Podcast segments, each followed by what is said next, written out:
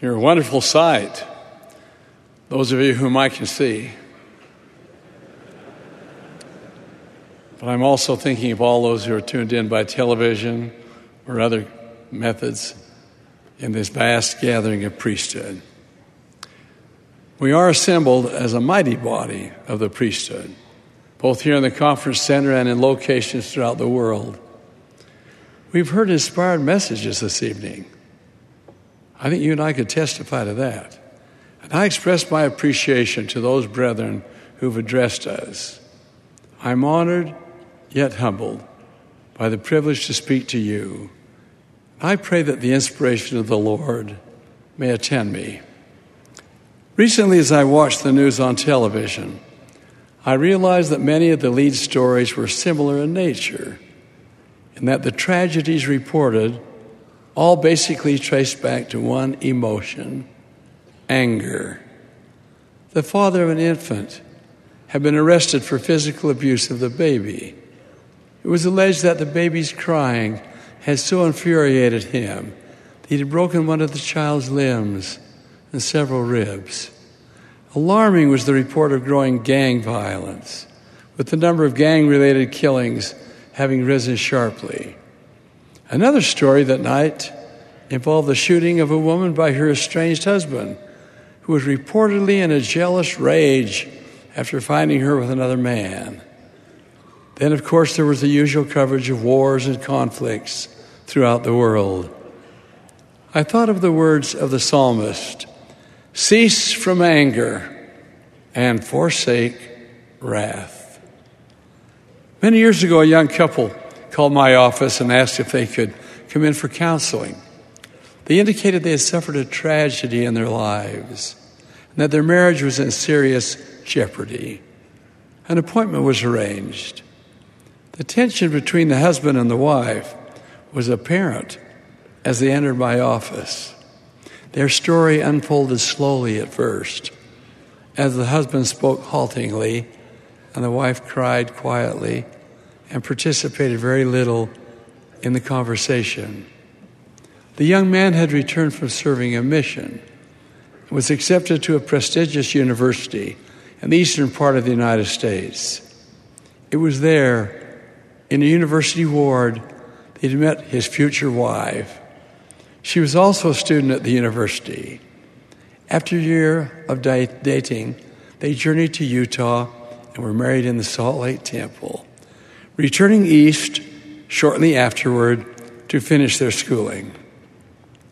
By the time they graduated and returned to their home state, they were expecting their first child and the husband had employment in his chosen field.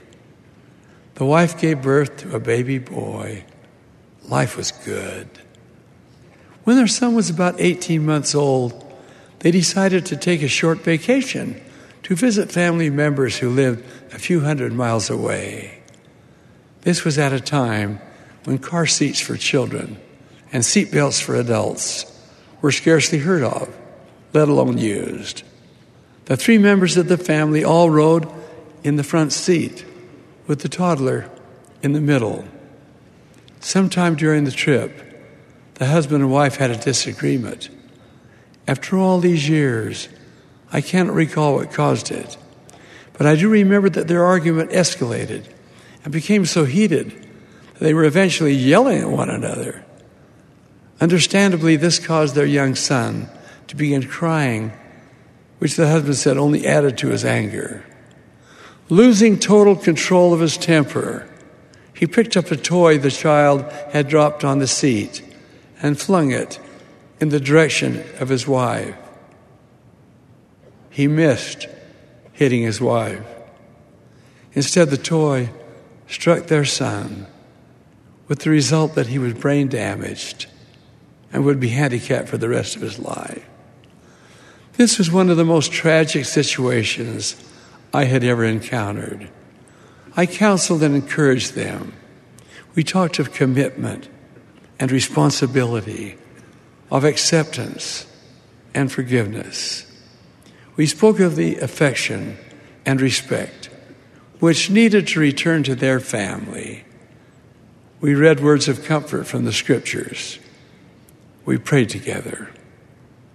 Though I have not heard from them since that day so long ago, they were smiling through their tears as they left my office. All these years, I've hoped they made the decision to remain together, comforted and blessed by the gospel of Jesus Christ.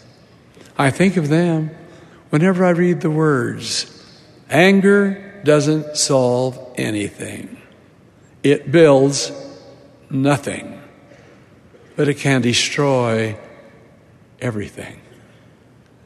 We've all felt anger. It can come when things don't turn out the way we want. It might be a reaction to something which is said of us or to us. We may experience it when people don't behave the way we want them to behave. Perhaps it comes when we have to wait for something longer than we expected.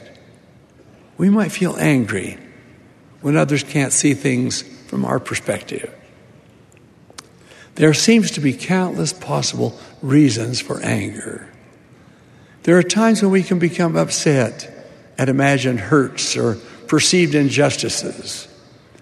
President Heber J. Grant, seventh president of the church, told of a time as a young adult when he did some work for a man who then sent him a check for $500 with a letter apologizing for not being able to pay him more.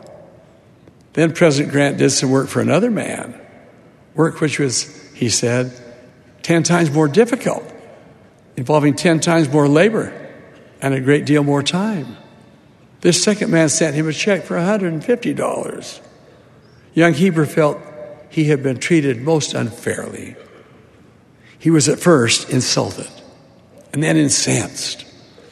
He recounted the experience to an older friend who asked, Did that man intend to insult you? President Grant replied, No. He told my friends he had rewarded me handsomely. To this, the older friend replied, A man is a fool who takes an insult that isn't intended. Close quote. The Apostle Paul asks in Ephesians chapter 4, verse 26 of the Joseph Smith translation Can ye be angry and not sin? Let not the sun go down upon your wrath. I ask, is it possible to feel the Spirit of our Heavenly Father when we're angry? I know of no instance where such would be the case.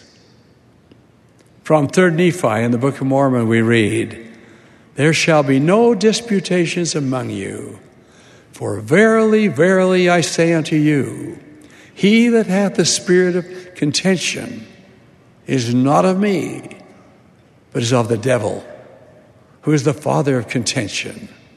And he stirreth up the hearts of men to contend with anger one with another. Behold, this is not my doctrine to stir up the hearts of men with anger one against another, but this is my doctrine that such things should be done away. To be angry is to yield to the influence of Satan. No one can make us angry. It is our choice. If we desire to have a proper spirit with us at all times, we must choose to refrain from becoming angry. And I testify that such is possible. Anger, Satan's tool, is destructive in so many ways. I believe most of us are familiar with the sad account of Thomas B. Marsh and his wife Elizabeth. Brother Marsh was one of the first modern day apostles called after the church was restored to the earth. He eventually became president of the Quorum of the Twelve Apostles. While the saints were in far west, Missouri, Elizabeth Marsh, Thomas's wife, and her friend, Sister Harris, decided they would exchange milk in order to make more cheese than they otherwise could. To be certain all was done fairly, they agreed that they should not save what were called the strippings, but that the milk and strippings should all go together. Strippings came at the end of the milking and were richer in cream. Sister Harris was faithful to the agreement, but Sister Marsh, desiring to make some especially delicious cheese, saved a pint of strippings from each cow and sent Sister Harris the milk with no strippings. This caused the two women to quarrel. When they could not settle their differences, the matter was referred to the home teachers to settle. They found Elizabeth Marsh guilty of failure to keep her agreement. She and her husband were upset with the decision, and the matter was then referred to the bishop for a church trial. The bishop's court decided that the strippings were wrongfully saved, and Sister Marsh had violated her covenant with Sister Harris. Thomas Marsh appealed to the High Council, and the men comprising this council confirmed the bishop's decision. He then appealed to the first presidency of the church. Joseph Smith and his counselors considered the case and upheld the decision of the High Council. Elder Thomas B. Marsh, who sided with his wife through all of this, became angrier with each successive decision. So angry, in fact, that he went before a magistrate and swore that the Mormons were hostile toward the state of Missouri. His affidavit led to, or at least was a factor, in Governor Lilburn Boggs' cruel extermination order, which resulted in over 15,000 saints being driven from their homes with all the terrible suffering and consequent death that followed. All of this occurred because of a disagreement over the exchange of milk and cream. After 19 years of rancor and loss, Thomas B. Marsh made his way to the Salt Lake Valley and asked Brigham Young for forgiveness. Brother Marsh also wrote to Heber C. Kimball, first counselor in the first presidency, of the lesson he had learned. Said Brother Marsh, the Lord could get along very well without me, and he lost nothing by my falling out of the ranks. But oh, what I have lost riches, greater riches than all this world or many planets like this could afford. Apropos are the words of the poet John Greenleaf Whittier Of all sad words of tongue or pen, the saddest are these, it might have been. My brethren, we're all susceptible to those feelings which, if left unchecked, can lead to anger. We experience displeasure or irritation or antagonism. And if we so choose, we lose our temper and become angry with others. Ironically, those others are often members of our own families, the people we really love the most. Many years ago, I read the following Associated Press dispatch, which appeared in the newspaper, and I quote An elderly man disclosed at the funeral of his brother, with whom he had shared from early manhood a small one room cabin near Canisteo, New York, that following a quarrel, the two brothers had divided the room in half with a chalk line, and neither had crossed the line or spoken a word to the other since that day, 62 years before. Close quote. Just think of the consequence of that anger. What a tragedy. May we make a conscious decision each time such a decision must be made to refrain from anger and to leave unsaid the harsh and hurtful things we may be tempted to say. I love the words of the hymn written by Elder Charles W. Penrose, who served in the Quorum of the Twelve and in the First Presidency during the early years of the 20th century.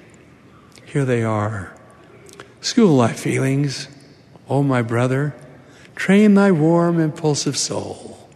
Do not let its emotions smother, but let wisdom's voice control. School life feelings, there's power In the cool, collected mind, passion shatters reason's tower, makes the clearest vision blind. Each of us is a holder of the priesthood of God. The oath and covenant of the priesthood pertains to all of us, to those who hold the Melchizedek priesthood. It is a declaration of our requirement to be faithful and obedient to the laws of God and to magnify the callings which come to us. To those who hold the Aaronic priesthood, it is a pronouncement concerning future duty and responsibility that you may prepare yourselves here and now. This oath and covenant is set forth by the Lord in these words For whoso is faithful unto the obtaining these two priesthoods of which I've spoken, and the magnifying their calling, are sanctified by the Spirit unto the renewing of their bodies.